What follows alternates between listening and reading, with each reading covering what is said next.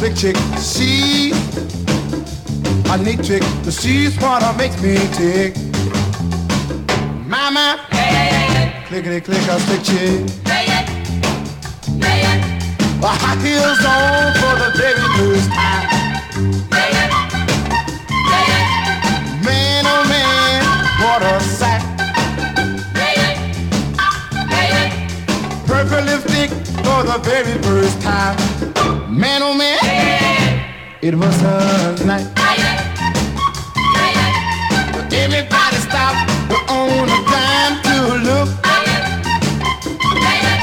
Uh, even my heart, my, my, my heart got a shook.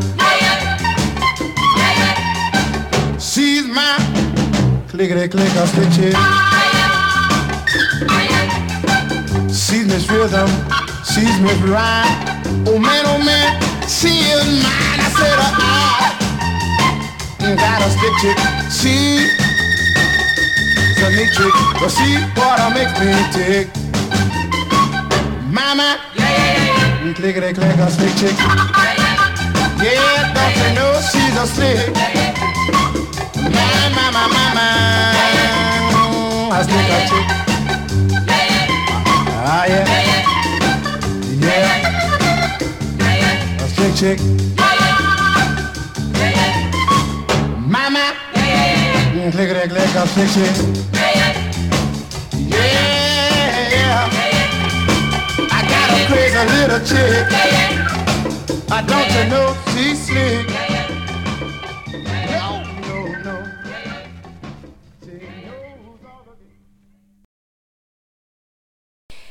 Eccomi qua, Slick Chick, Radio Wombat, eh, sono le 22.35 se non sbaglio, sì più o meno, l'orologio della mia Batcaverna, no, ba- Wombat Caverna, oggi sono un po' così in stile supereroi, Ehm, dice che appunto è mercoledì 16 dicembre 2020, eh, 22.35, eh, 2020 ancora per poco, dai dai dai che ce la facciamo a farlo finire quest'anno di merda. E mm, Radio Wombat Slick Chick dicevamo e come quasi tutti i mercoledì perché in realtà eh, ogni tanto mi prendo delle pause o ho delle sfighe generalmente di tipo tecnico eh, e catastrofi varie ma insomma, quasi tutti i mercoledì intorno a quest'ora eh, con Slitchick eh, approfittiamo di un argomento un po' vario, variegato, per parlare di tante cose, ma soprattutto di, eh, per ascoltare un, un botto, un sacco di musica. E questa è l'occasione di oggi che ehm, è tutto un po' nuovo oggi, eh, perché ho un computer nuovo, t- programmi nuovi, tu- tutto nuovo. Infatti farò un po' di pasticci, perdonatemi, vi chiedo, vi chiedo subito perdono in anticipo per tutti i pasticci che farò, perché già lo so che li farò. E, mh, però la puntata di oggi, appunto, è una puntata, come dire, particolare, perché è una puntata dedicata a una città.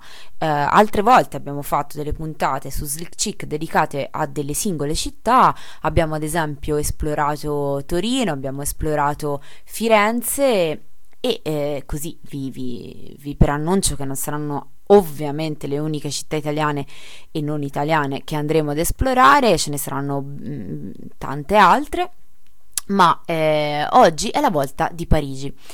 E siccome Parigi è una città, eh, come dire, mh, abbastanza grandina eh, e con una storia anch'essa abbastanza estesa, ecco, io penso che sinceramente non mi basterebbero 75 puntate, cioè dovrei fare probabilmente, non lo so, una serie di, di 27.000 puntate per uh, raccontare a modino Parigi. Siccome non è possibile, il tempo a mia disposizione è uh, un'oretta, poco più di un'oretta, insomma, e, um, e, lo sto già sprecando un sacco parlando con voi così del più e del meno, ecco, eh, penso che insomma dovrete un po' accontentarvi. Oggettivamente quella di stasera sarà un'infarinatura, sarà un, proprio così, un, una spruzzata di aria parigina e eh, servirà magari appunto per incuriosirvi e ovviamente per farvi venire della malinconia perché Parigi in fondo eh, ruota tutta su questo. E eh, partiamo subito però, quindi la scaletta è abbastanza lunga e mh, mm, cercherò di eh, appunto di esplorare Parigi, la esploreremo insieme eh, attraverso alcuni suoi personaggi un po' topici, attra- attraverso dei luoghi eh, sia eh, chiusi, cioè sia al chiuso eh, quindi sia dei locali, dei bistrò, insomma, eh, lo vedremo, ci sono dei posti, dei luoghi abbastanza simbolici di Parigi, ma anche delle strade, delle piazze e lo vedremo non soltanto, anche dei, delle vigne addirittura. E poi, insomma, andremo a esplorare Parigi eh, nella sua musica, beh anche qui ovviamente eh, non vi posso dare conto in una piccola puntata come questa di tutta la musica eh, che ruota intorno a Parigi, ma forse qualcosina riusciamo a mh, mm, toccarlo. Quindi iniziamo da uno dei luoghi più, mh, mm, più clamorosi e più mh, mm, topici di Parigi, ovvero il Moulin Rouge.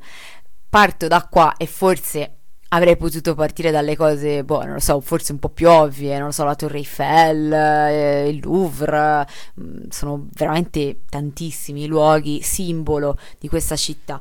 Ma invece io parto dal Moulin Rouge perché il Moulin Rouge in realtà ha una storia piuttosto interessante e effettivamente per almeno alcuni anni, che però sono stati tanti direi, è stata un po' il, è stato un po' il centro anche del mondo, o perlomeno di un certo tipo di mondo.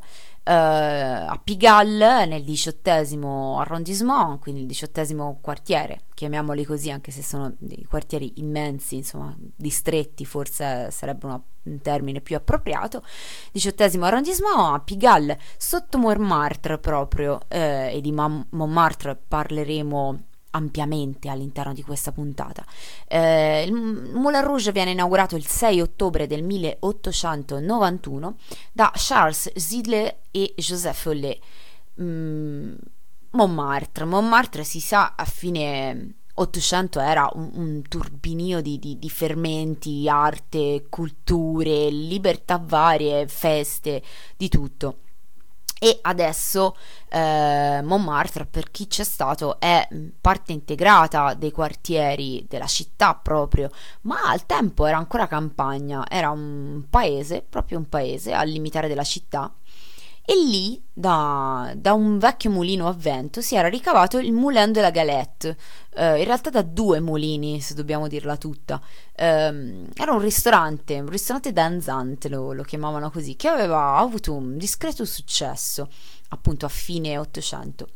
Eh, in omaggio a quel mulino e a, anche a quelle atmosfere, Uh, Sidley e Olé decidono di provare a trasferire un pezzo di quella bolla, in qualche modo, di Montmartre anche giù a Pigalle e costruiscono un locale eh, che ha, eh, lo ricorderete, insomma, appunto si parla di simboli e quindi probabilmente il simbolo del Moulin Rouge vi è, vi è chiaro, ehm, aveva appunto questo, questo, finto, fintissimo mulino eh, incastrato, incastonato sulla facciata. mulino che è rosso, mh, mm, sgargiante, stravagante e nel cuore della Belle Époque è, questo, questo Moulin Rouge, eh, quello che rappresenta, è quello è esattamente quello che serve per abbandonare le, le, le tristezze, la disperazione della guerra franco-prussiana che era finita da poco, dove insomma la Francia ne aveva sofferto un bel po'. Sebbene tutti noi associamo immediatamente il Moulin Rouge al Cancan, e peraltro ha ragione perché oggettivamente, ehm, beh, non si può dire proprio che è stato inventato lì, però diciamo che eh, ovviamente viene associato a quelle mura. Ecco, nonostante associamo al Cancan, gli spettacoli che si avvicendavano ogni sera al Moulin Rouge erano tantissimi, uh, dal vaudeville alle dive, ballerine, cantanti, c'erano splendide scenografie e coreografie fastose e ogni sera era una, una bolgia di, di, colori, lustrini, meraviglie, insomma tut, tutto quello che adesso non possiamo fare, ma vabbè, eh, questo non, non ci mettiamo a pensarci perché poi ci viene da piangere. Il desiderio di, di, di, liberazione in qualche modo, decompressione in quella Parigi che appunto che aveva vissuto un, un periodo così cupo e che invece si stava, eh, come dire, camminando verso quella che era la Belle Époque, quindi verso, beh, e poi dopo tutt'altro, ma insomma almeno per, per quel momento si poteva pensare che ci si era lasciati alle spalle tutta la tristezza. Ecco, eh, tutto questo desiderio di liberazione e decompressione era tale che ehm, in realtà i numerosissimi pubblici scandali, stigmi, vi potete immaginare, insomma, eh, non servirono ad altro che alimentare il mito di, di, questo luogo di perdizione, talmente di perdizione che tutti ci volevano andare, poi di fatto. E sull'onda di questo irrefrenabile successo aprirono un'altra serie di locali, come le Folies Bergère, le Chat Noir, le Lapin Agile, che fra l'altro poi ne parleremo, prima si chiamava le Cabaret des Assassins, è un, un'enorme parte della cultura parigina nasce e vive qui. Non è un caso che, che ho scelto di partire da qui perché molte cose nascono qui. Mm, Toulouse-Lautrec, Manet, Renoir, Van Gogh, gli altri impressionisti. Ma ehm, e ora veniamo al primo brano di questa scaletta. In eh, particolare, qualche anno dopo, a dire il vero, all'inizio del Novecento, al Moulin Rouge esplode un'altra diva, ovvero Mistinguette. Eh, per eh, all'anagrafe, diciamo, Jean Bourgeoise, eh, cominciò a lavorare come venditrice di fiori in un, cioè, Madonna, sembra veramente il film, un film di, di Charlie Chaplin. Eh, però sì, sì, venditrice di fiori in un ristorante nella sua casa natale e mh, mm, cantava ballate popolari mentre vendeva i suoi fiori. Madonna, quanto è parigino tutto ciò. Le sue cattive abitudini, perché di fatto ovviamente una diva non è tale se non ha delle pessime abitudini, almeno agli occhi della pubblica morale, eh, le sue cattive abitudini affascinavano di fatto Parigi e Mistinguette divenne una delle più popolari artiste francesi del suo tempo e eh, la più importante donna del mondo dello spettacolo, almeno francese, ma poi in realtà eh, di gran parte dell'Europa quantomeno. Nel 1919, attenzione, le sue gambe vennero assicurate per l'enorme cifra di 500.000 franchi. E scusate, sì, è poco. Quindi questa stella del Moulin Rouge è il primo ascolto di, eh, di questa scaletta di Slick Chick dedicata appunto a Parigi ed è per l'appunto Mistinguette ehm, eh, e beh ci sono veramente tantissimi brani in realtà che sarebbero stati simbolici di Parigi della Francia e anche del Moulin Rouge ma ho scelto il didascalico Sa, c'est Paris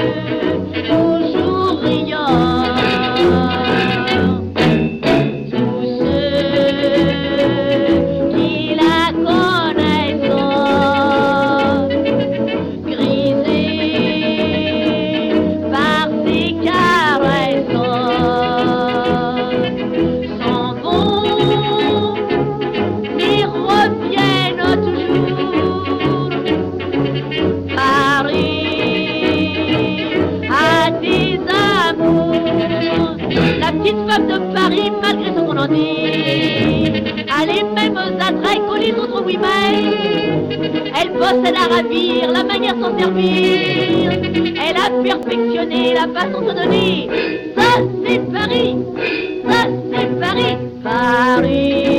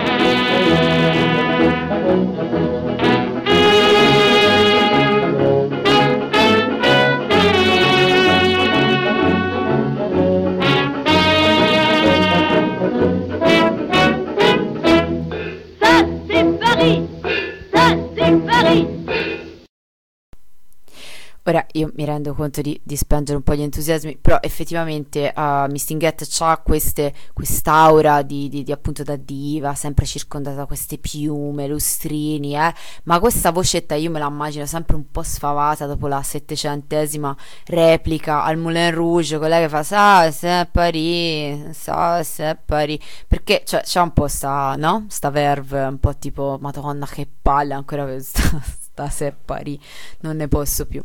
Vabbè, parre, forse pare solo a me. Bene, ehm, rimaniamo, rimaniamo oltre che a Parigi, ovviamente rimaniamo anche a Montmartre.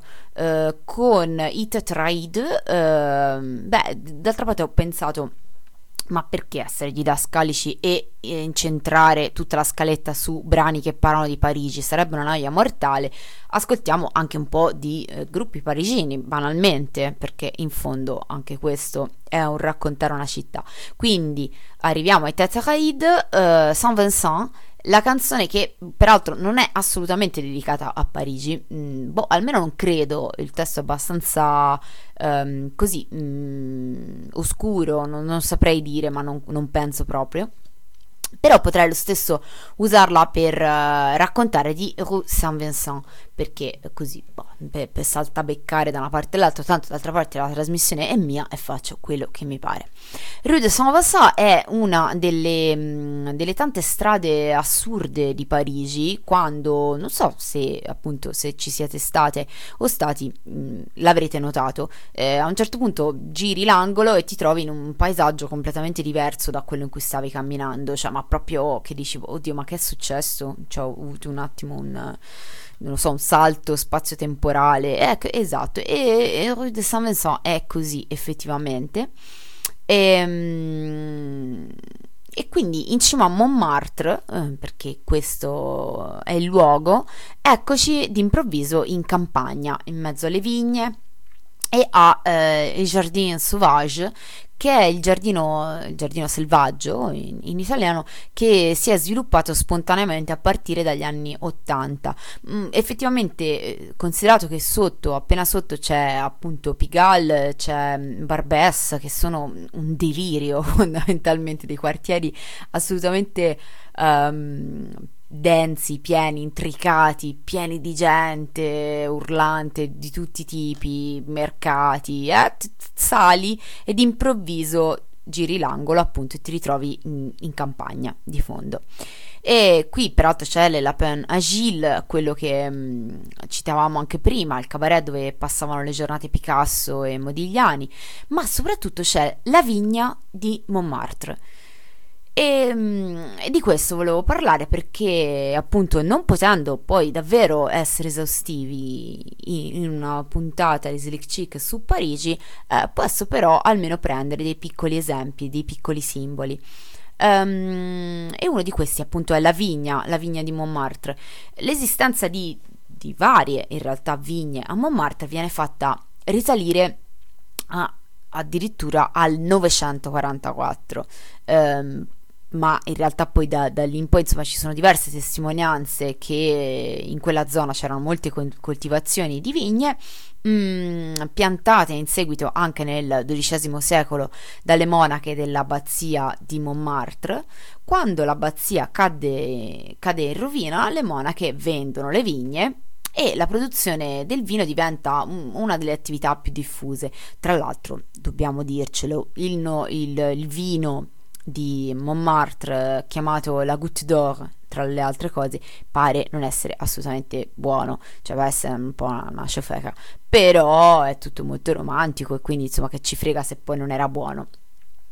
E, ehm, insomma praticamente essendo però molto diffusa l'attività e la coltivazione della vite ovviamente ehm, questo favorisce l'apertura di numerose taverne e cabaret e poi insomma la storia la sapete ma le sorti delle vigne sono alterne e vengono di volta in volta, volta, in volta abbandonate, poi ripiantate, poi ritrovate e negli anni 20 rischiano di venire travolte quasi completamente dallo sviluppo immobiliare e da peraltro quella famigerata rivoluzione urbanistica di Osman di cui parleremo anche durante il corso di questa puntata.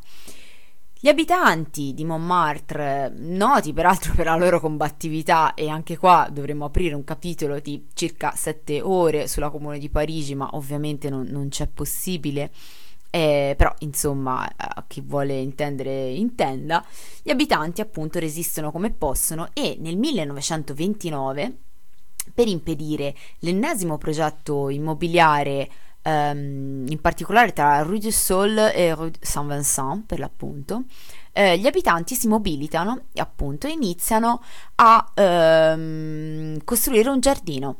Piantano prima un pergolato, poi un'altalena, una finta targa del comune di Parigi, rinominando la, la, la piazza in Square, Square de la Liberté.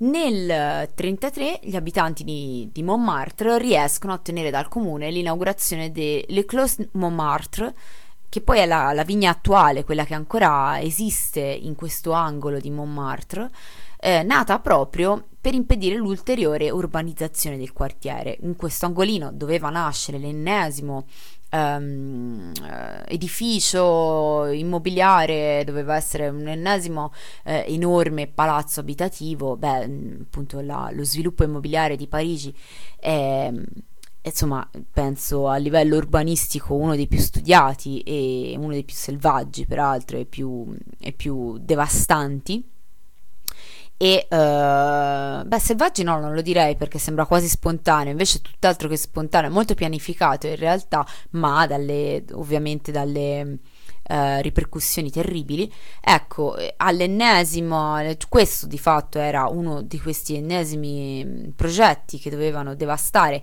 eh, le ultime vigne rimaste a Montmartre e appunto sono stati proprio gli abitanti di questo piccolo quartiere di Parigi a, a, salvarle in qualche modo e a, a, farne una sorta di muro in modo che l'urbanizzazione da lì in poi non potesse più procedere. E quindi con questo anche augurio di prendere spunto da questo, ci ascoltiamo quindi, dicevamo, dei Tetraid uh, Saint Vincent.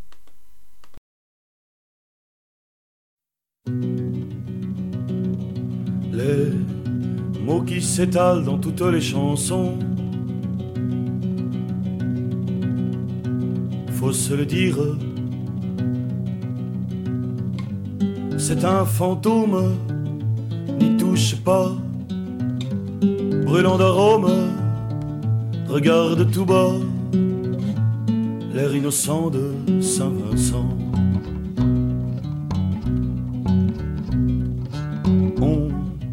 A maquillé nos squelettes érodés, c'est bien plus pratique. Mais l'un sans l'autre, le cœur n'ose pas. Mais l'un dans l'autre, la vie va s'en va, effleurant le vent Saint-Vincent. On n'est pas nihiliste, c'est la rue qui dit tout ça. Le prochain sur la liste, c'est toi un petit coup de couteau, trois petites balles dans le dos. Saint-Vincent joue avec les mots, du whisky ou la vodka, peu importe, ça ira. Je veux partir encore.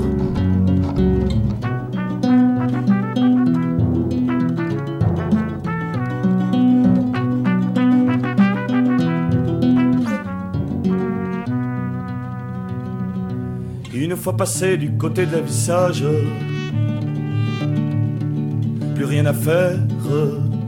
Mais quand tu gigotes, je chavire doucement, tu me ravigotes, tant et les yeux sanglants. Si t'es le talent, moi je serai l'envie. La froide de l'âme, et si nos deux vies s'éclairent un moment dans une harmonie serrerai les dents. Un petit coup de couteau, trois petites balles dans le dos. Saint-Vincent joue avec les mots. Du whisky ou de la vodka, peu importe, ça ira. Je veux partir encore. Il cousait sa vie si le temps vous en dit. Rue des Brouettes. Mais les artistes, Saint-Vincent, ça n'existe pas.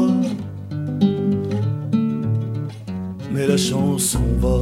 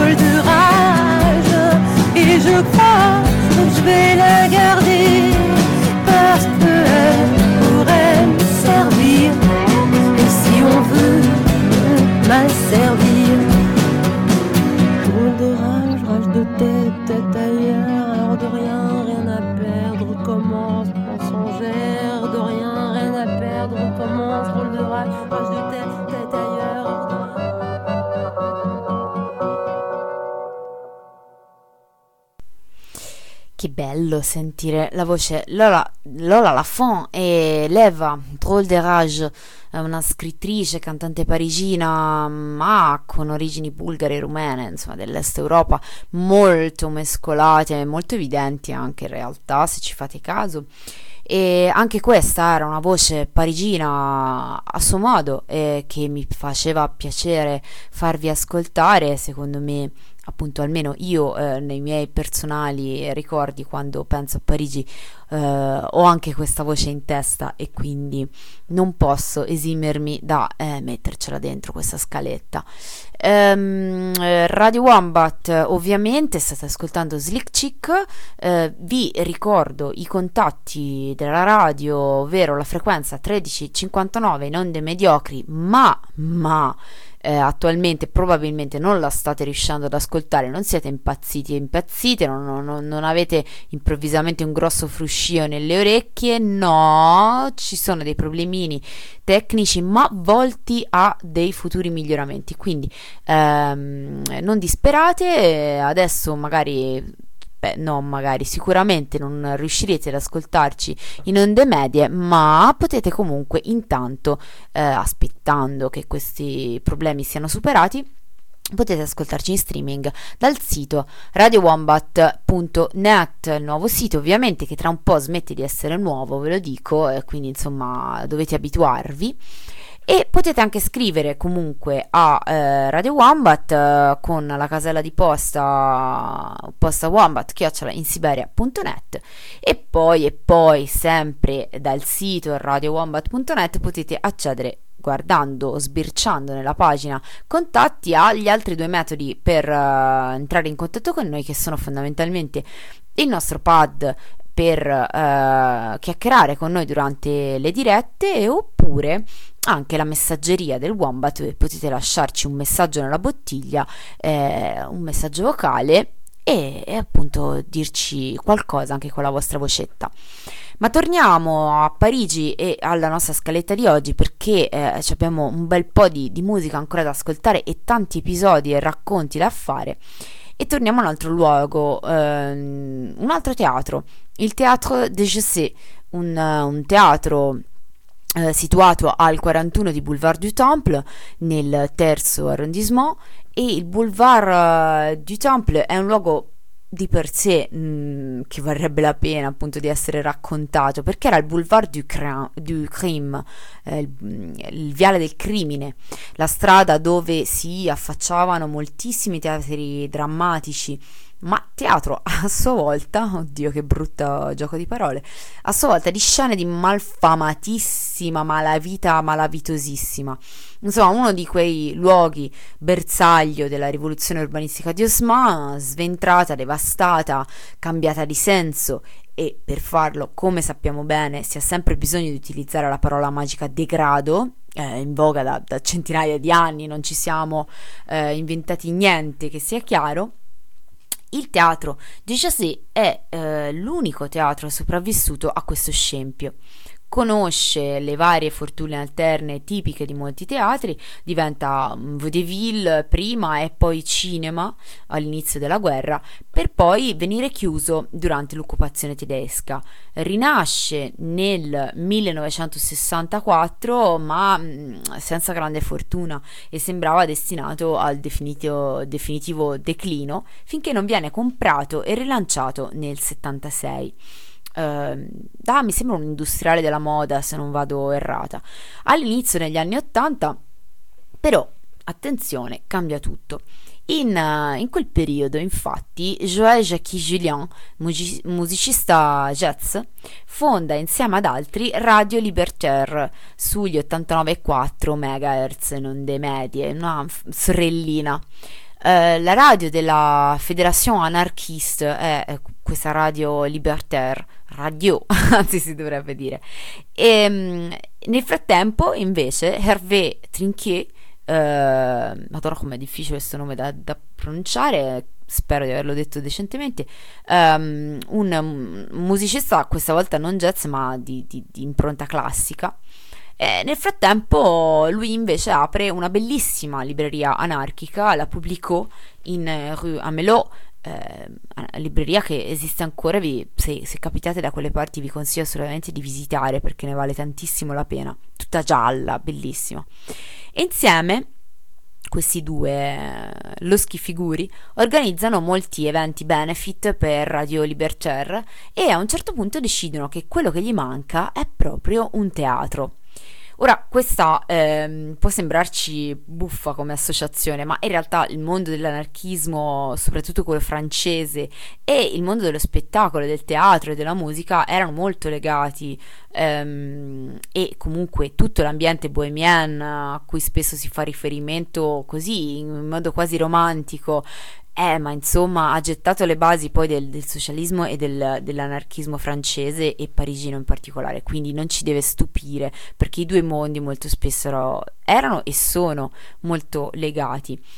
Ehm, quindi cosa succede? Nell'85 questi due prendono in gestione il Jazé e lo rinominano Théâtre Libertaire de Paris e eh, l'inaugurazione del, mm, appunto de, del Théâtre Libertaire de Paris o TLP de Jazé mm, viene chiamato anche in questo modo, eh, avviene il primo febbraio del 1986 eh, con una delle più grandi eh, figure contestatarie, mm, ribelli artisti che, della canzone perlomeno francese, ovvero Léo Ferré. E mm, ci sono diverse registrazioni di Leo Ferré live al Teatro Libertaire, ma eh, se ve la devo dire tutta, io ho scelto una, un brano che semplicemente mi piaceva e che non credo sia stato registrato live, o almeno, cioè, perlomeno non questa versione che ci stiamo per ascoltare, ma anche perché era di, di parecchi anni prima, ma ehm, non, non, ho dubbi, anche se non l'ho mai visto con i miei occhi, che Leo Ferré l'avrà sicuramente cantata questa canzone strafamosa ehm, anche al Teatro Libertaire, quindi insomma la, la, filologia è salva, siamo tutti contenti e quindi ci possiamo ascoltare appunto eh, Sette Extra di eh, Leo Ferré.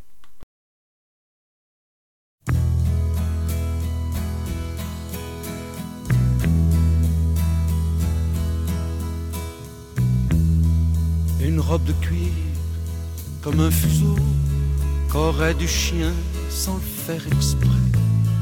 Et dedans, comme un matelot, une fille qui tangue, un air anglais.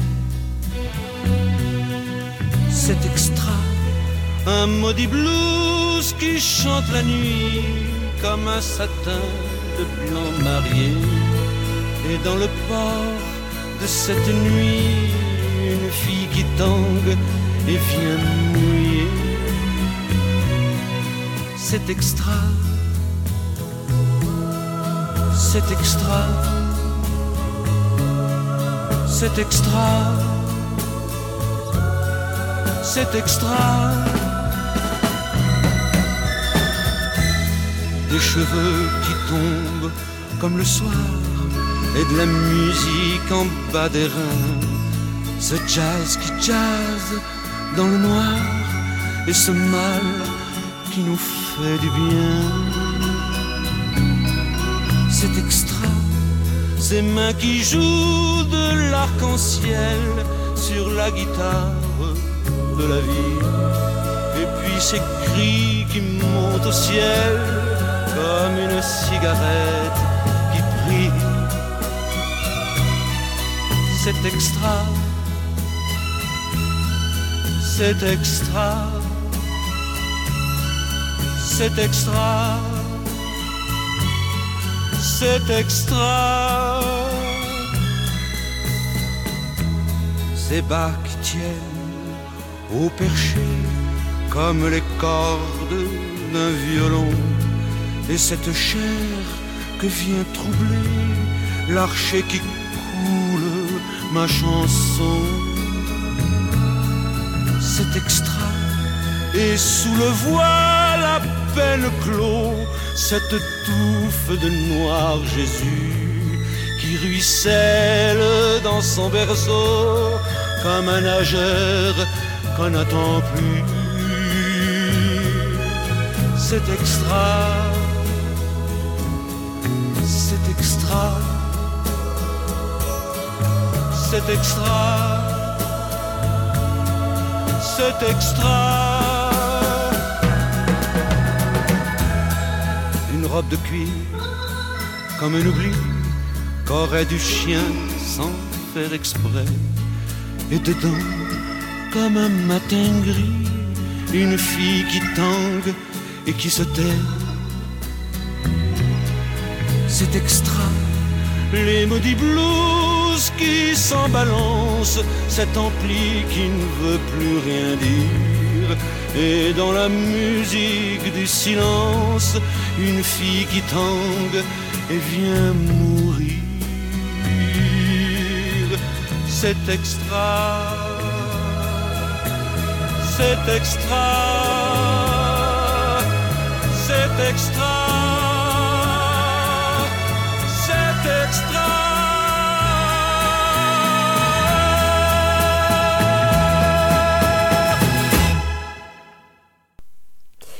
Cioè, questo brano deve essere una specie di tipo prova della cadrega per le Ritalien, che sono il, il modo con cui i francesi chiamavano e chiamano gli italiani in modo um, con, con, un certo grado di snobismo e, e, disprezzo perché non sono in grado di fare la R moscia e quindi questa set extra difficilissima da dire sicuramente secondo me era in realtà un test perfido per, um, per così umiliarci.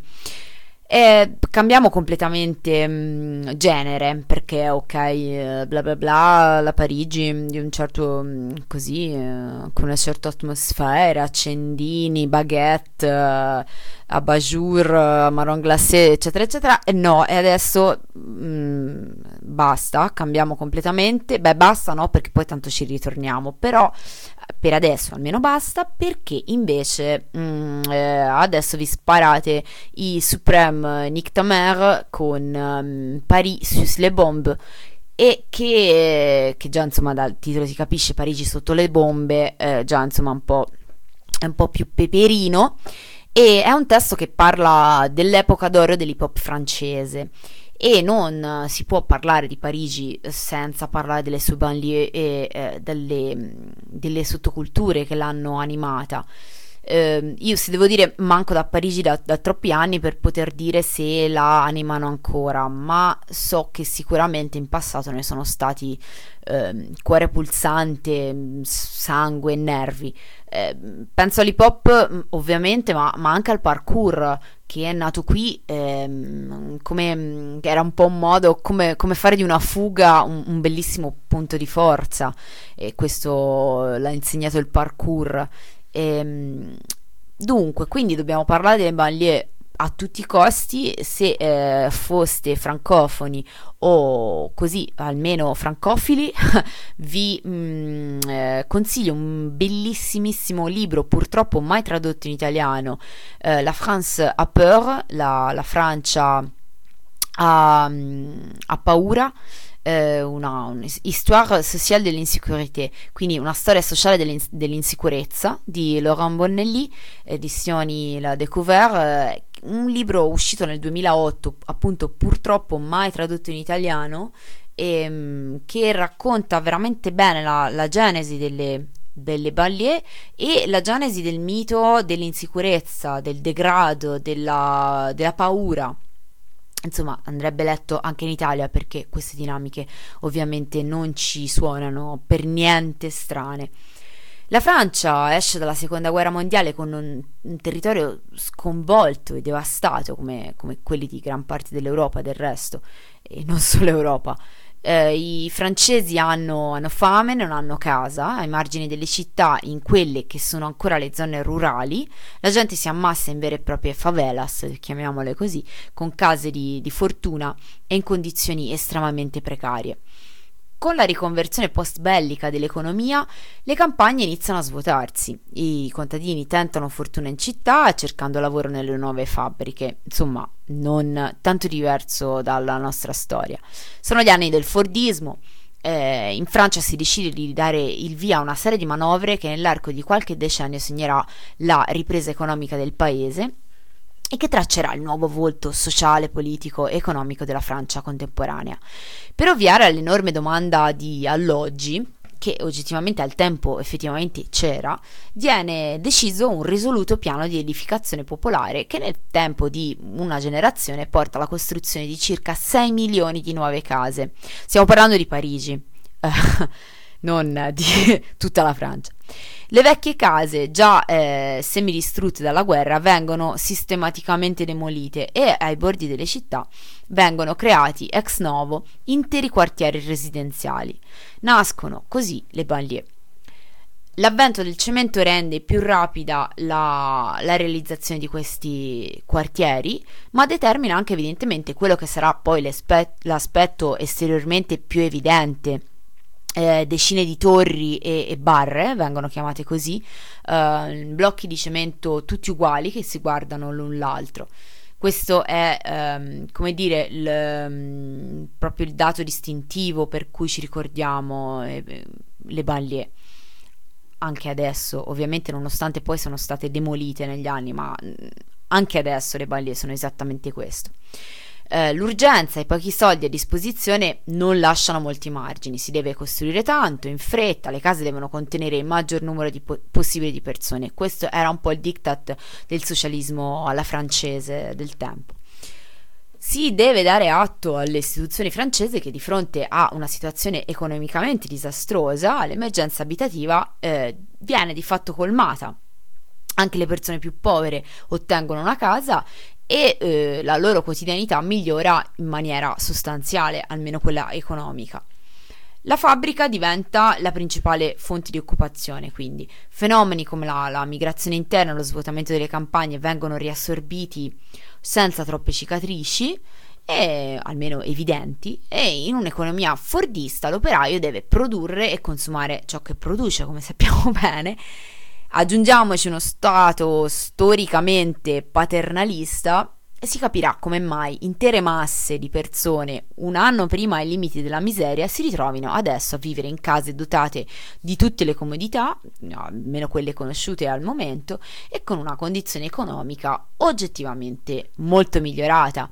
Questo è eh, quello che viene chiamato benessere, ma sappiamo bene eh, il perché eh, in qualche modo.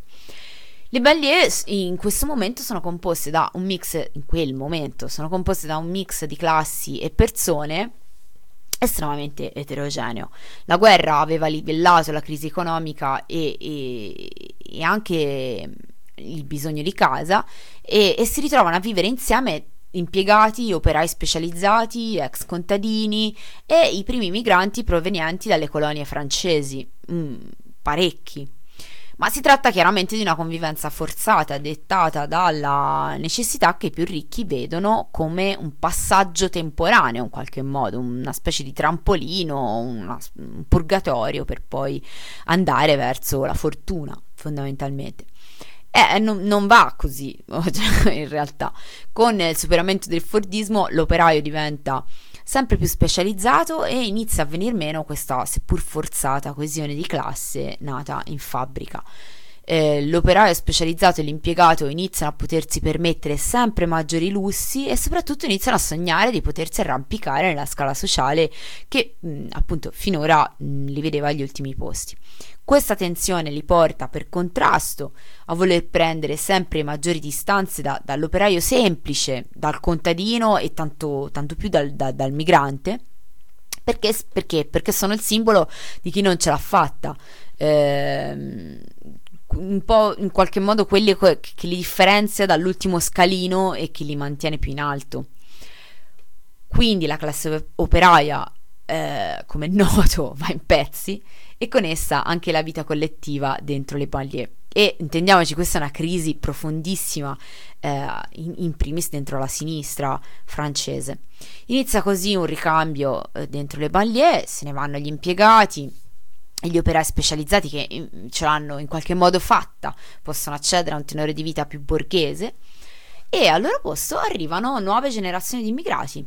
Eh, negli ultimi decenni, da diciamo da, da, dal 1990, sì, dagli anni 90 più o meno, vengono imposte mh, forme di lavoro diverse, precarie, atomizzanti, lo sappiamo, e, e quindi che succede? L'accesso alla proprietà, alla crescita economica ri, di fatto risulta impossibile per tutta la classe medio-bassa e i postumi dello sviluppo del dopoguerra sono finiti, il volto del mondo del lavoro è radicalmente cambiato, chi ce l'ha fatta bene e gli altri non ce la faranno più. Questo diventa palese.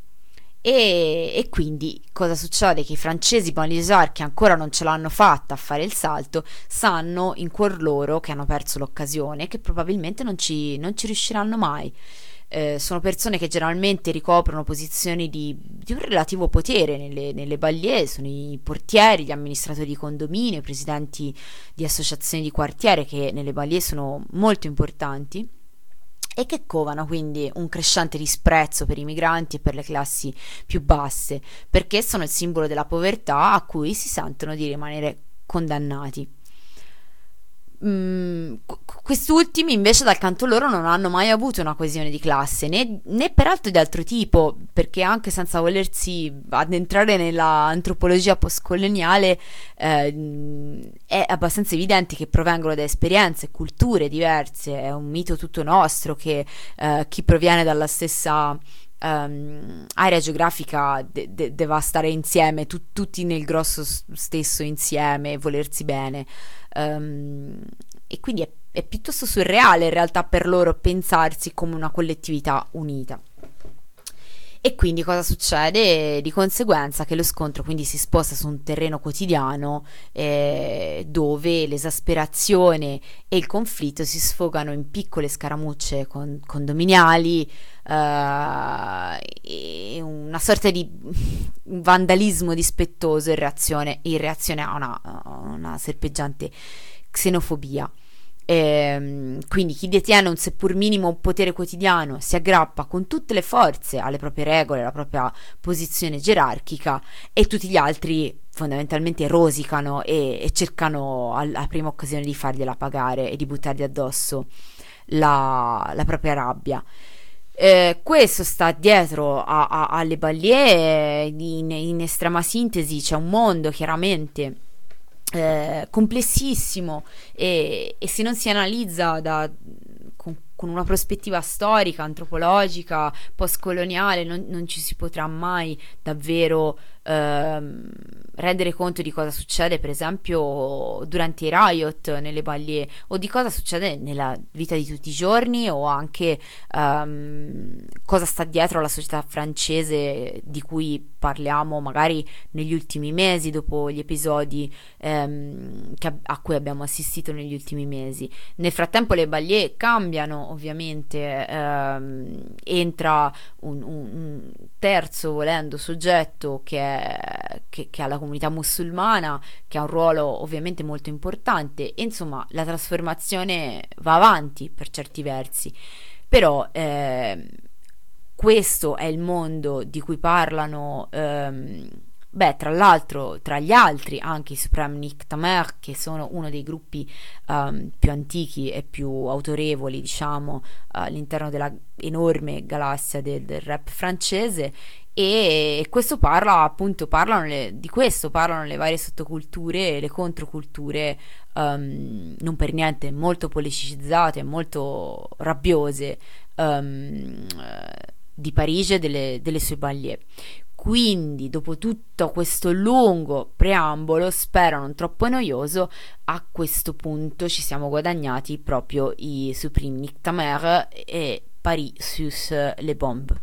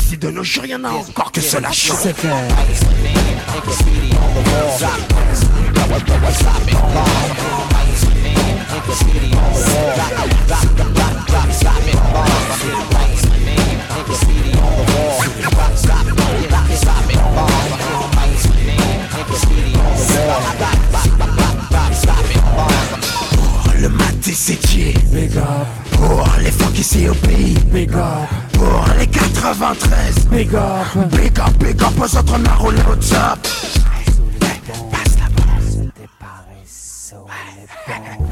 J'entends encore ici les murmures, le bruit des pierres sur les rails qui rythmaient l'allure. J'ai kiffé chacune de nos virées nocturnes. J'ai kiffé ces moments qui me nouaient les burnes.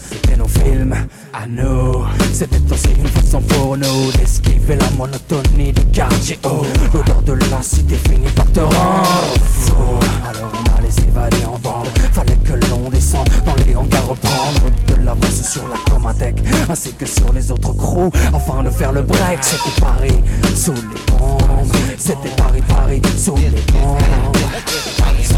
and graffiti on the wall. Stop it, on the wall. Stop, on the wall. Stop, on the wall.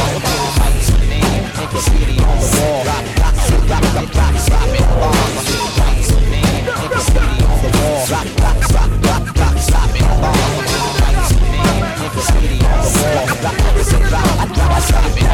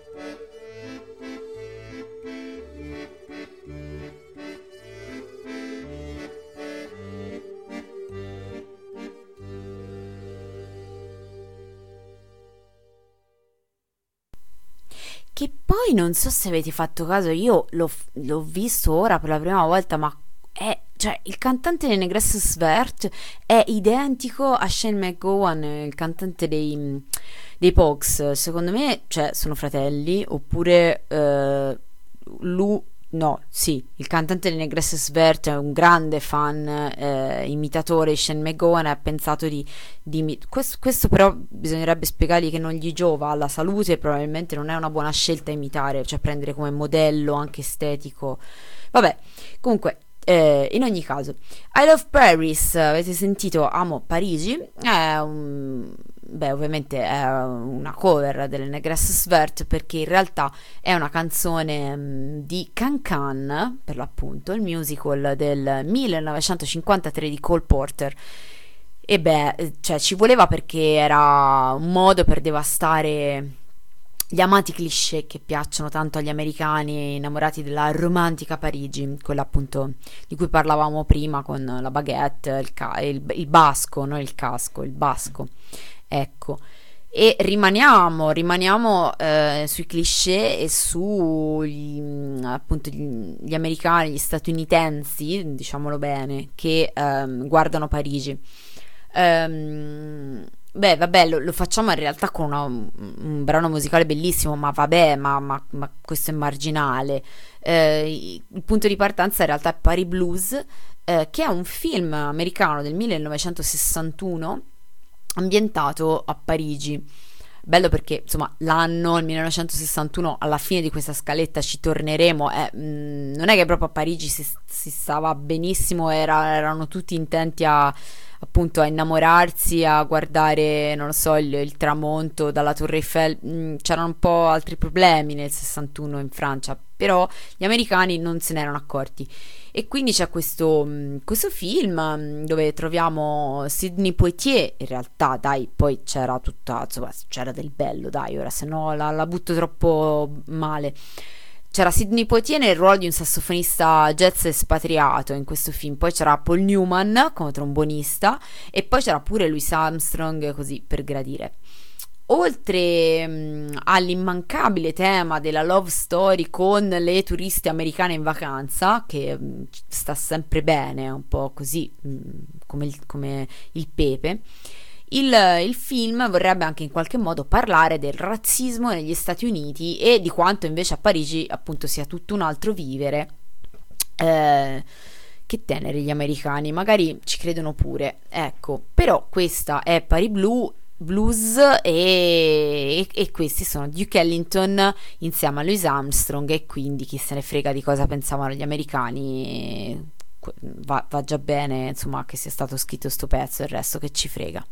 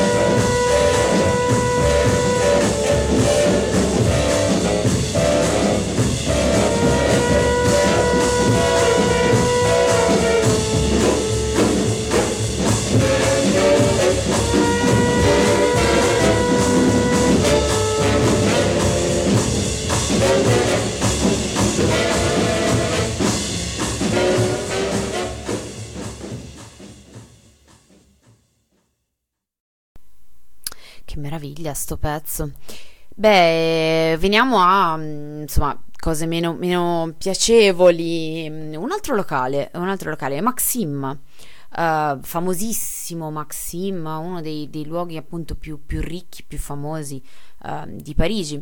Durante la, la, seconda guerra mondiale Maxim era il um, più celebre ristorante di Parigi. Beh, in realtà Maxim nasce anch'esso durante la Belle Époque, però um, concentriamoci sui mostri più vicini appunto il più celebre ristorante di Parigi durante la seconda guerra mondiale veniva frequentato da ufficiali del Terzo Reich e celebrità eh, collaborazioniste, insomma perché eh, ricordiamoci che la Francia eh, occupata dai nazisti, ecco, cioè, abbiamo ormai possiamo dirlo con una estrema tranquillità che insomma furono parecchi i collaborazionisti in Francia Hermann Göring, Otto Abetz e Ernst Juncker non mancavano mai di cenare da Maxim quando si trovavano a Parigi.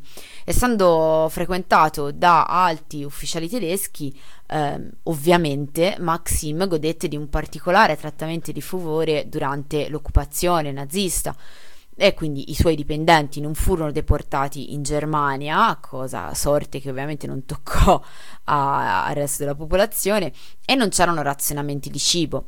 La, la, resistenza francese chiuse il locale durante la liberazione, ma eh, riaprì poi nel settembre del 1946. La Francia, d'altronde, lo vedremo dopo, è un'altra delle nazioni insieme anche all'Italia, peraltro, e ad altre che non hanno proprio fatto perfettamente i conti col passato, ecco. Maxim era mm, ancora molto mh, mm, popolare presso le celebrità internazionali negli anni 50 e veniva frequentato da Aristotele Onassis, Maria Callas, il duca di Windsor, la moglie Wallis Simpson, Porfirio Rubirosa, insomma, mh, mm, ma anche da celebrità del cinema come Hitchcock, Grace Kelly, beh, insomma, la crema del la creme della creme quando il ristorante, veniamo alle cose importanti, quando il ristorante venne rinnovato alla fine del decennio, mh, alcuni operai scoprirono una sorta di tesoro costituito da monete e gioielli caduti negli anni dalle tasche dei clienti e finiti nelle intercapedini dei divanetti imbottiti del locale. Ora, ve l'ho voluta dire questa cosa perché questo è sempre stato uno dei miei sogni nascosti. Cioè, secondo me, nei nostri luoghi, nei, nei, posti autogestiti che frequentiamo, cioè, io sempre mi immagino di, di appunto di, di, trovare chissà che nei divani pulciosi eh, a cui siamo abituati. Poi in realtà non si trova mai niente, ma perché essenzialmente mh, il problema è a monte, il problema è che non frequentiamo i ricchi e quindi che volete trovare? Cioè al massimo una forcina per capelli, un, non lo so, un mozzicone di sigaretta, altre cose tristi, biglietto dell'autobus, vabbè. Niente, tristezza. Comunque, comunque, questo era Maxim, ma ve l'ho raccontato perché? Perché c'è un brano di Serge Gainsbourg che si chiama per l'appunto esattamente Maxim.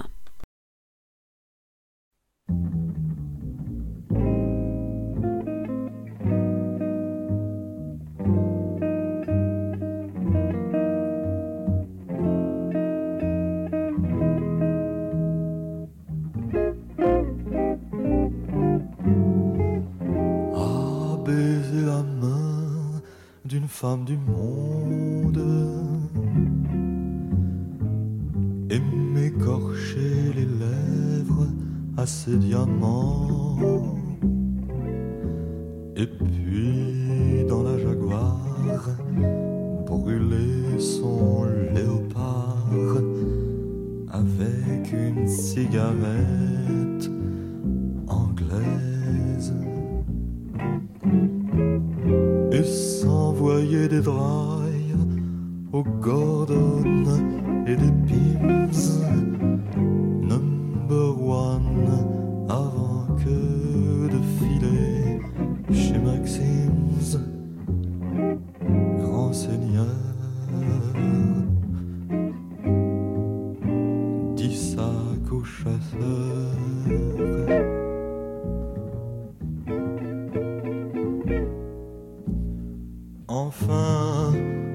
posé, m'appelle échauffé, ma gamelle.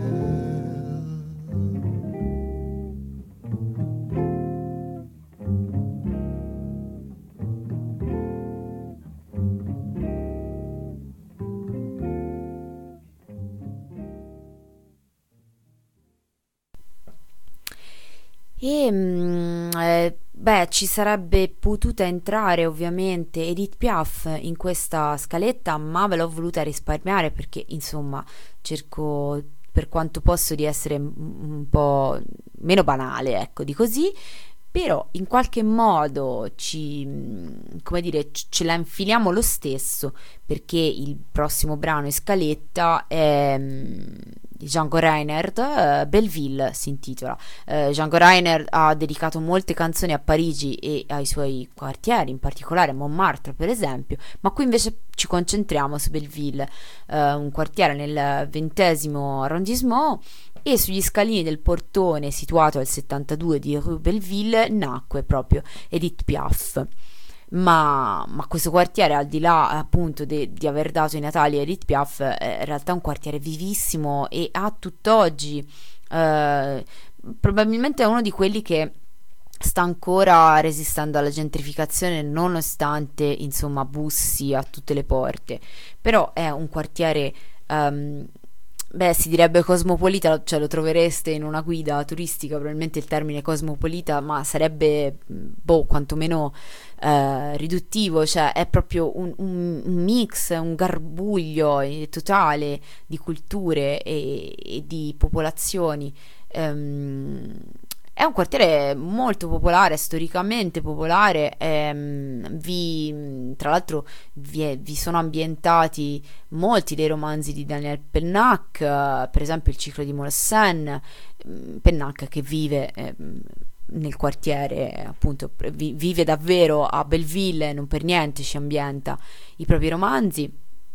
E eh, Belleville sorge sul colle più alto di Parigi, la domina in qualche maniera, nonostante, come abbiamo detto prima, mh, sia, co- come abbiamo detto per Montmartre, sia un, un- insomma, è, è completamente diversa da- dalle strade che, che- che- in cui cammini eh, 100 metri prima, insomma, anche questo è uno di quei luoghi dove eh, di punto in bianco ti ritrovi in uno scenario completamente diverso.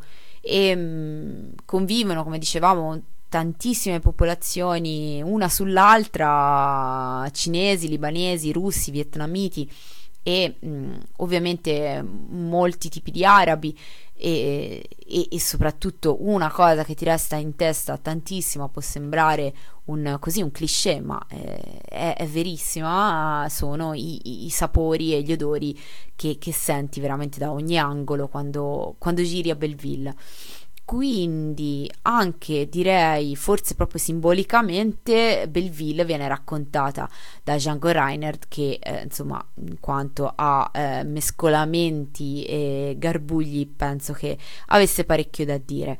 Quindi Belleville appunto di Django Reinhardt.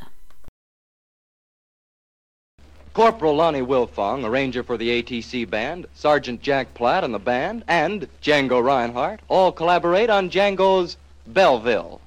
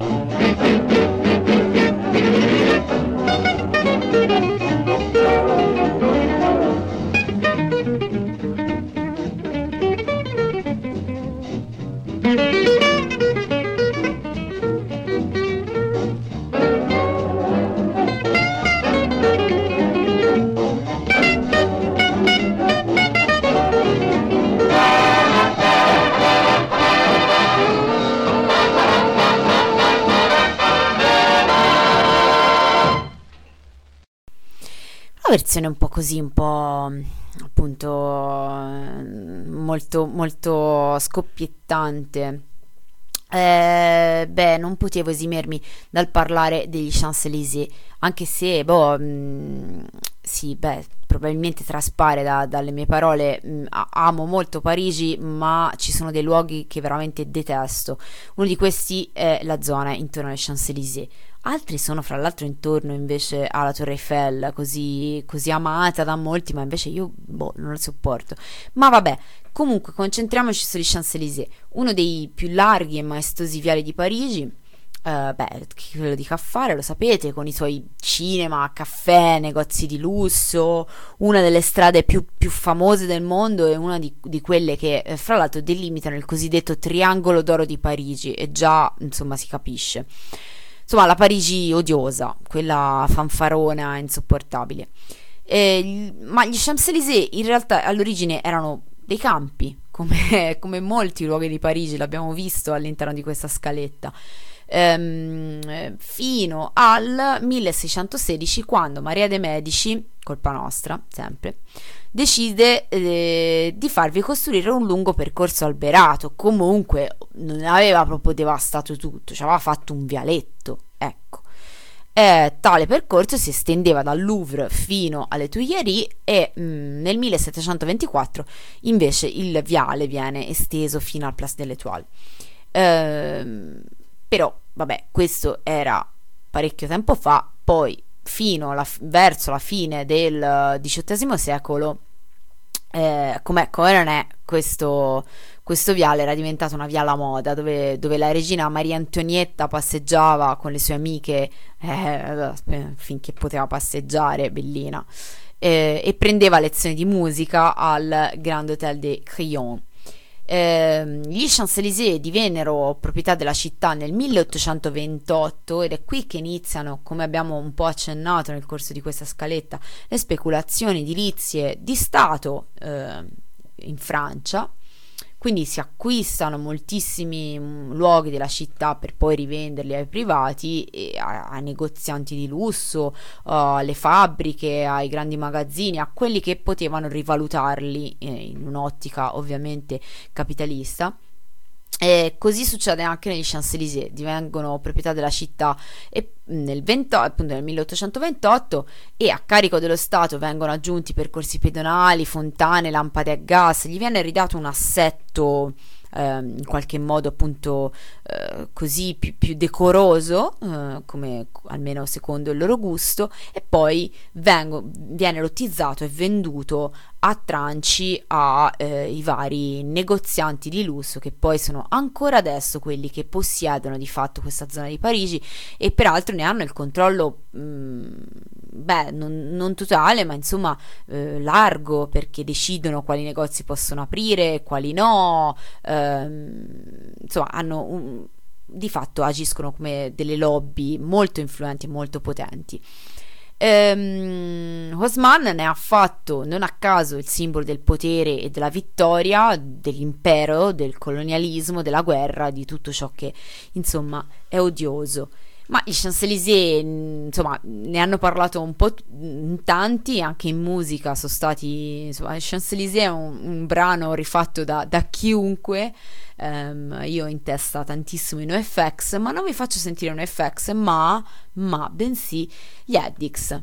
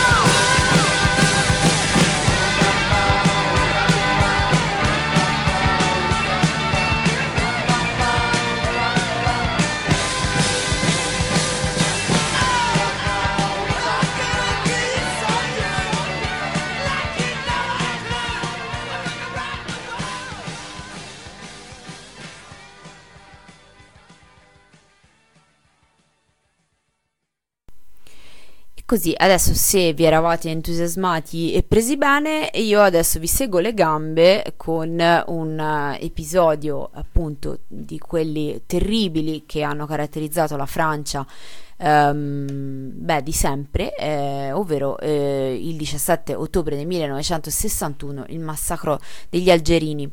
Uh, così poi bello perché uh, appunto dichiaro che uh, mi piace Parigi, amo questa città, ma pensa se, se, se mi stava sul cazzo, insomma.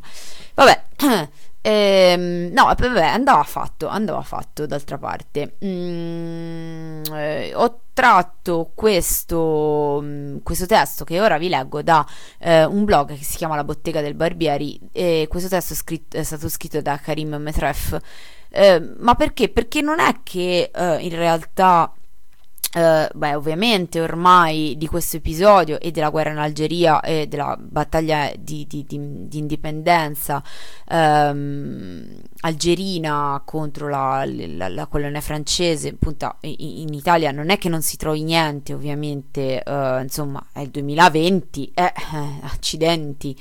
Però in realtà no, non si trova moltissimo, soprattutto nella civilissima internet e soprattutto nella civilissima Wikipedia Italia, di cui non finirò mai di dire ma, cioè non, smetterò mai di parlare male.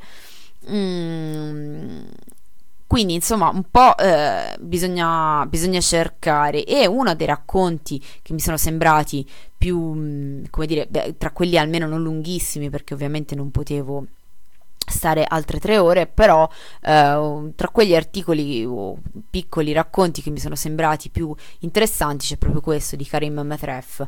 I lavoratori algerini in Francia erano centinaia di migliaia, portati a navi piene dopo la guerra per ricostruire il paese, erano manodopera pura, dovevano lavorare nei posti più duri, più sporchi o più pericolosi e poi andare a nascondersi nei centri d'accoglienza per lavoratori stranieri.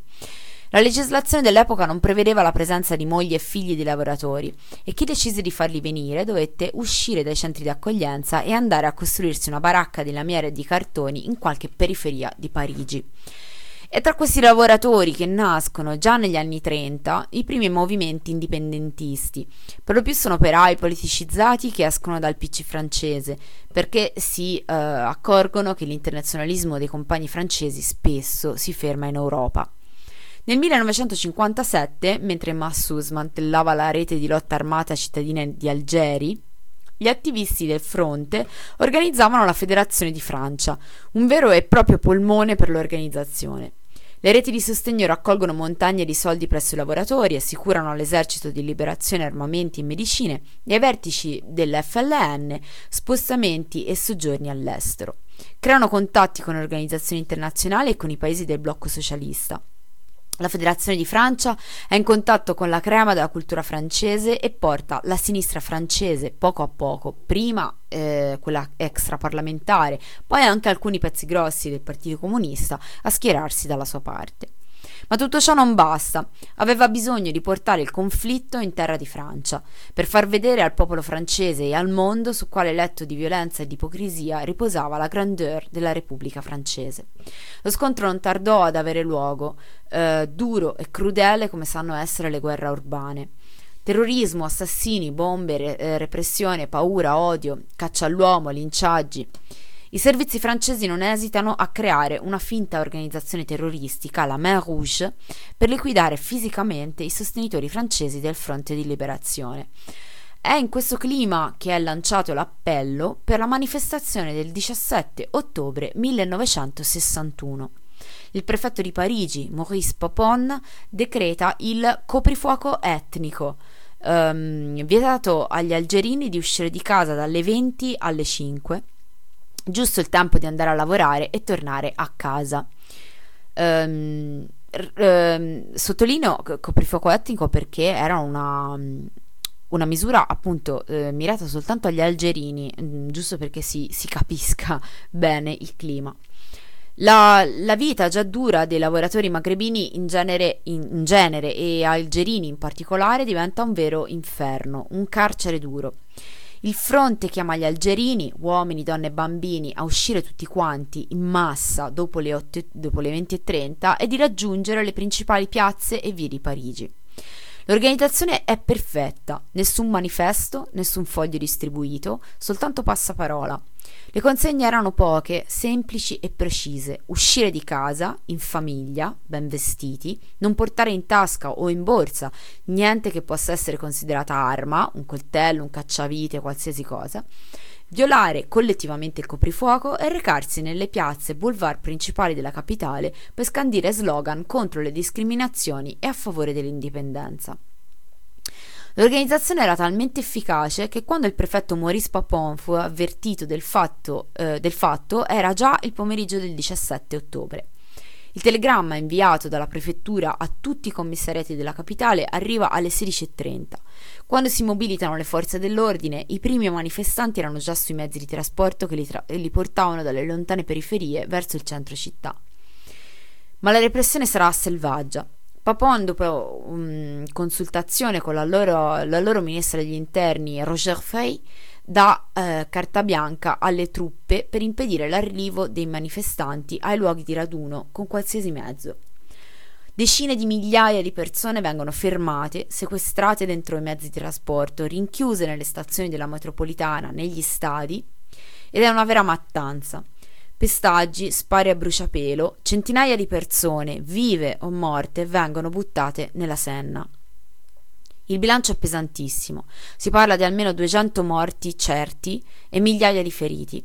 Una vera e propria guerra contro civili disarmati, un massacro degni di quelli che la potenza coloniale era abituata a compiere lontano da casa nelle colonie, ma questa volta il cittadino parigino, anche se fa finta di non aver visto, non poteva più veramente ignorare la realtà. I cadaveri che galleggiavano sulla Senna a decine parlavano da soli. E ancora oggi la Francia non ha riconosciuto il massacro del 17 ottobre del 1961. Questo è un articolo un po' vecchio, devo dire, eh, poi lo vedremo. Eh, ad oggi è stato riconosciuto. Eh, così come non riconosce nessuno dei crimini contro l'umanità commessi nelle colonie. Maurice Papon, eh, Papon, diventato in seguito anche ministro, fu arrestato e processato nel 1998 per concorso in crimine contro l'umanità, per aver partecipato, in quanto segretario di prefettura, alla deportazione di migliaia di ebrei verso campi di sterminio durante la seconda guerra mondiale. Ma mentre veniva processato per un crimine in cui ha collaborato come semplice esecutore, le associazioni franco-algerine che rivendicano giustizia per le vittime della violenza coloniale non sono riuscite a introdurre tra i capi d'accusa i crimini che Papon aveva ordinato e diretto personalmente con l'avallo del ministro e di Charles de Gaulle, ovviamente. Il male, no, eh, il male, è solo nazifascismo, i crimini coloniali non sono all'ordine del giorno ehm, nella giustizia francese e nemmeno in quella europea e forse non lo saranno mai. Questo è questo, appunto un, un piccolo estratto da, da, questo articolo di Karim Metref che potete leggere in, um, integralmente su labottegadelbarbieri.org e nel, 1900, eh, scusate, nel 2012 dicevamo eh, sua Hollande ha ammesso eh, il massacro. A Pont Saint-Michel è comparsa una targa a posto così si è fatto a posto, tutto, tutto risolto. E, ehm, per raccontare di questo massacro eh, ci sono diversi brani che, che um, appunto raccontano di questo, di questo, fatto. Io ho scelto 17 ottobre eh, di Medin dall'album Table de Cuite del 2006. Uh, Medin è un, um, un, rapper di origine algerine. Um, di religione musulmana, sebbene io eh, non abbia, lo, insomma chi, chi, segue Slick Chick lo sa, grande, ehm, come dire, simpatia per le religioni, mi è sembrato comunque eh, importante e interessante ascoltare il racconto che ha, fare, che, ha, che ha da fare di questa giornata una, una, persona che se non c'era quantomeno è un diretto figlio o nipote di, di chi se l'è vissuto questa, questa terribile giornata. Quindi 17 ottobre, Medin, um, 2006 appunto il brano.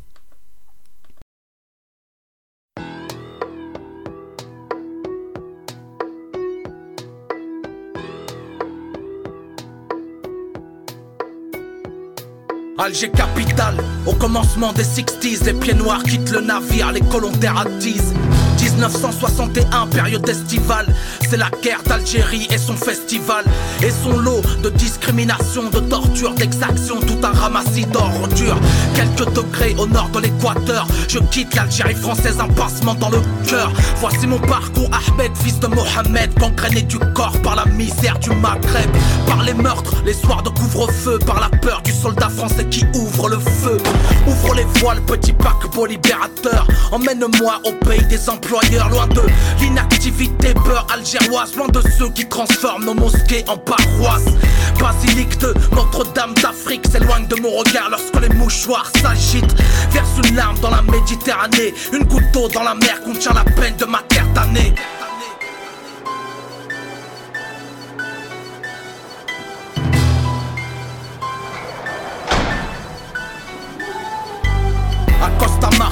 Port autonome. Cité phocéenne, un étranger parmi les autochtones. Direction Saint-Charles, gare ferroviaire, embarquement, quai 7, voiture 6, wagon fourrière. Croise le regard des îlotiers, me foudroyant le cœur comme un tir de mortier. Reçois la flèche de la haine par les appelés du contingent. Des papiers, je suis français, mission. Chemin de fer, terminus, Paris. La métropole et son peuple par millions. Quelques dizaines de Français arrêtent dans un point, serviront de premier contact au café du coin. Moi qui cherchais de la chaleur, j'ai eu le sang glacé quand mes yeux rencontrèrent les leurs couleur iceberg bleuté, bluffé par leur manque d'hospitalité. Ainsi sont-ils moralisateurs sans moralité. Démoralisé, je reprends le chemin, lequel me conduira dans les quartiers maghrébins. Nanterre, monticule de bidonville, habitation précaire pour mon entrée en vie civile. Je ne laisserai pas les cœurs du FLN faire la loi dans Paris. À partir de maintenant, pour un coup reçu, vous en rendrez 10. Ici, rien de bon pour les ratons, m'a dit le commissaire sanguinaire de mon canton. Après m'avoir uriné sur les mains, le gardien de la paix casse du cru au quotidien. 17ème jour du mois d'octobre, le FLN a décidé de mettre fin à l'opprobre. En effet, le journal de la veille titré Couvre-feu recommandé pour les immigrés. Non, la réaction ne s'est pas faite attendre. Algériens de France dans les rues, nous allons descendre. Protester contre leurs lois discriminatoires. Investissons leurs ponts et leurs centres Embarqués dans un cortège pacifique, nous réclamons justice pour nos droits civiques. Mais la police ne l'entend pas de cette oreille. En cette période, nous sommes un tas de rares rebelles. Marchons en direction du pont Saint-Michel. Nous verrons bien quelle sera l'issue de cette querelle. Une fois sur la berge, j'aperçois le comité d'accueil qui souhaite faire de ce pont notre cercueil. Les camps s'observent et se dévisagent. Un silence de mort s'installe entre les deux rivages. Puis une voix se lève, scande à bas le couvre-feu et ouvre le feu. La première ligne s'écroule et commence la chasse à l'homme. Je prends mes jambes à mon cou comme un pur sang, je galope. Mais le pont est cerné, nous sommes bernés dans une prison sur pilotis. Nous sommes enfermés, pas une, pas deux, mais une dizaine de matraques viennent me défoncer le crâne et mes os craquent sous mon anorak. Ma bouche s'éclate bien sur les trottoirs, leur bouche s'esclave bien grande de nous voir. Nous allons voir si les rats savent nager. Au fond de la scène, vous ne pourrez plus vous venger. Inconscient, gisant dans mon propre sang, les brigadiers en chef par tous les membres me saisissant. Amorce ma descente, là où passent les péniches, s'assure de ma mort, frappant ma tête sur la corniche. Je tombe comme un déchet au vide d'ordure dans la chute, violemment ma nuque a touché la bordure. Liquide, poignardant tous mes orifices, le fleuve glacial, un bûcher chaud pour mon sacrifice. Monsieur pas bon à juger bon de nous noyer. Aucun pompier pour étouffer le foyer. On n'éteint pas des braises avec un verre de gasoil, sans penser aux tirailleurs et combattants soif. Mon cadavre, emporté courant, sera repêché dans les environs de Rouen.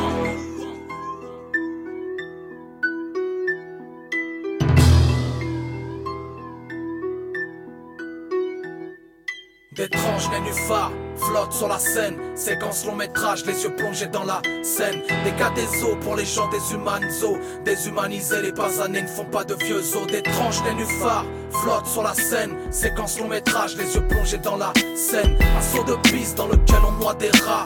Octobre noir, ratonnade sous les boulevards. Ici, rien de bon pour les ratons. M'a dit le commissaire Maurice Papon Quatre mois plus tard, on ratonne à Charonne Les crouilles et les cocos qui aident les bougnoules 132 ans d'occupation française ont servi à remplacer nos cœurs par des braises. Algérie en vert et blanc, étoilé croissant, devoir de mémoire grandissant, Djezaïr. À 20h45, Ouais, salut Medine, c'était Mélanie, Diams. Bah écoute, je t'appelais parce que je suis allé sur le forum du CSA, comme tu m'as dit, au sujet de ton album. Franchement, j'ai flippé. Franchement, c'est flippant comme certaines personnes peuvent être autant à côté de la plaque. Ils te prennent sérieusement pour un terroriste. On dirait que tu vas tout faire péter, tout ça. Bon, franchement, tu devrais leur faire un titre plutôt que de leur répondre individuellement parce que tu vas perdre du temps et, et comme ça, les prochains, seront avertis. Je sais ce que c'est. J'ai déjà, j'ai déjà reçu des mails assez bizarres, des gens qui pensent que j'ai des idées cheloues. Mais bon, je t'en transférerai quelques-uns, comme ça tu rigoleras un peu toi aussi. Bon, en tout cas, bon courage. Vas-y, déchire tout et rappelle quand tu peux, ok? Ciao, à bientôt. Non ho capito perché ci ha infilato poi alla fine la telefonata con la sua amica. Ma vabbè, vabbè, eh, così mm, era magari così, eh, insomma, assaporavate un po' di parigino, di quello puro proprio.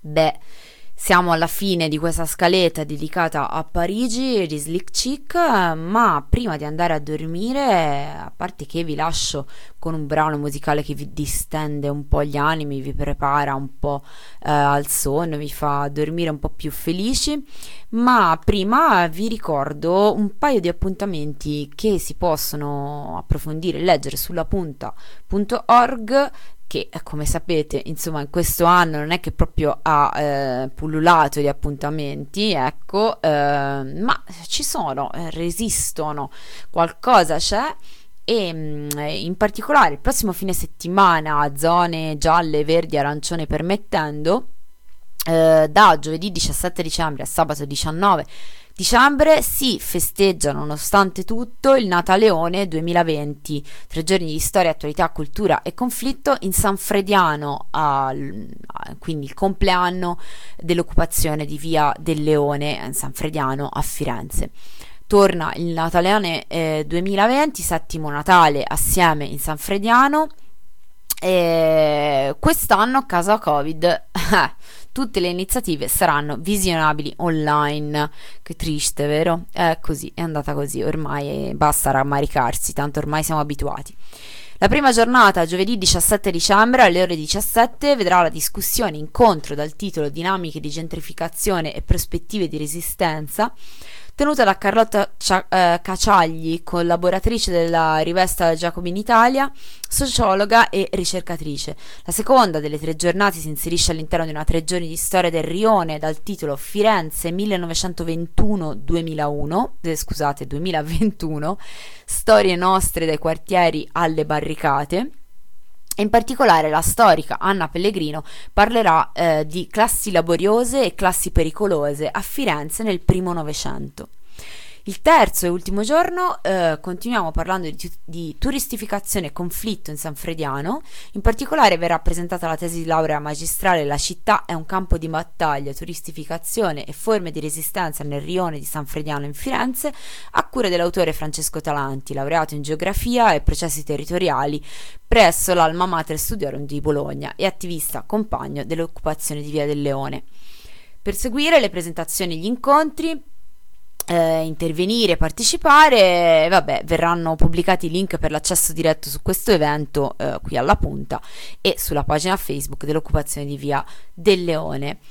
Um, I quartieri che li vivi non a chi specula, la San Frediano che resiste oggi come ieri. Questo è il, um, appunto il, il testo sulla punta.org che ci invita a eh, appunto il Nataleone di quest'anno che nonostante tutto in qualche forma si fa e poi c'è un altro pranzo, questo eh, sempre che ovviamente venga, Dio lo voglia, confermata la zona gialla a Firenze, ormai veramente ci, ci appelliamo, penso, non lo so, agli gnomi, alle divinità eh, nordiche, che venga Thor a liberarci, non lo so, ma se davvero saremo gialli, eh, domenica 20 dicembre eh, al CSA Next Emerson in presenza ci sarà un, il secondo pranzo eh, sociale eh, a mezzogiorno e mezzo.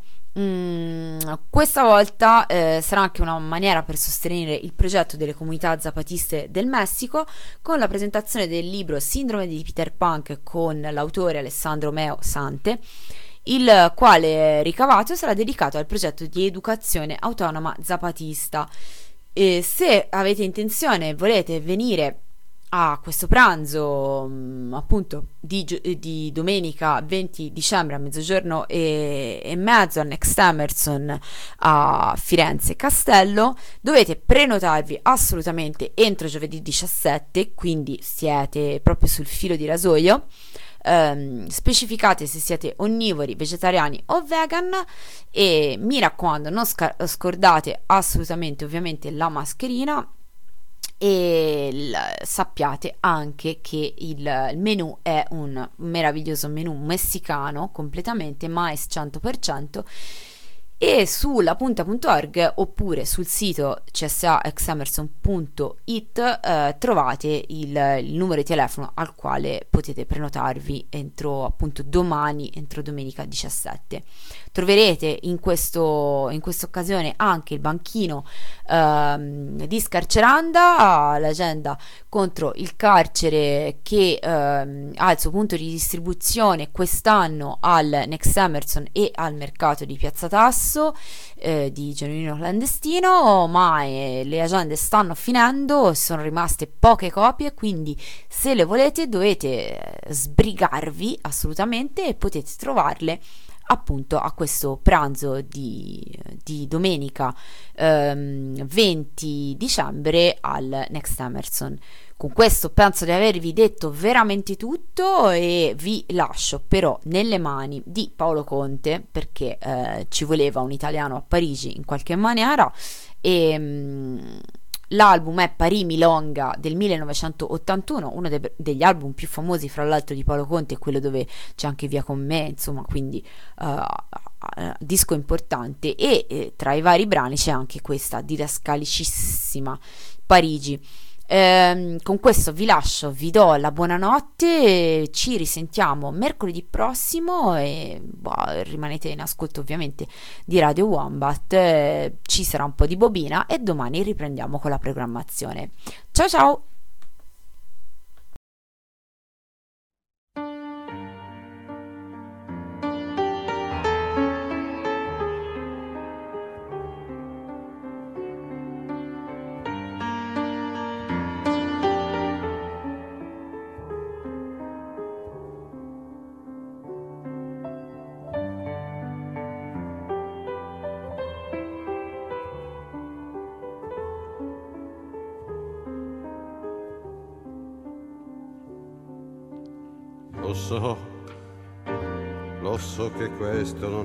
Cipria, è sorriso.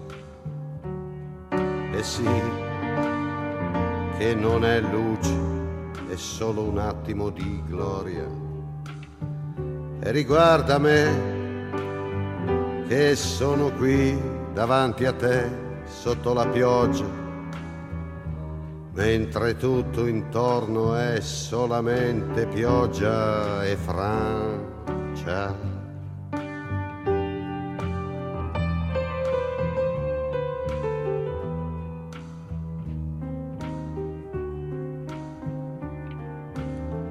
Chissà cosa possiamo dirci in fondo a questa luce, quali parole luce di pioggia e luce di conquista.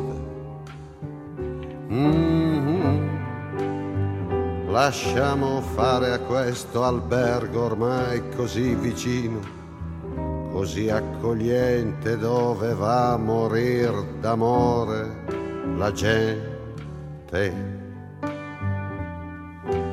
Zarara, zarirarara.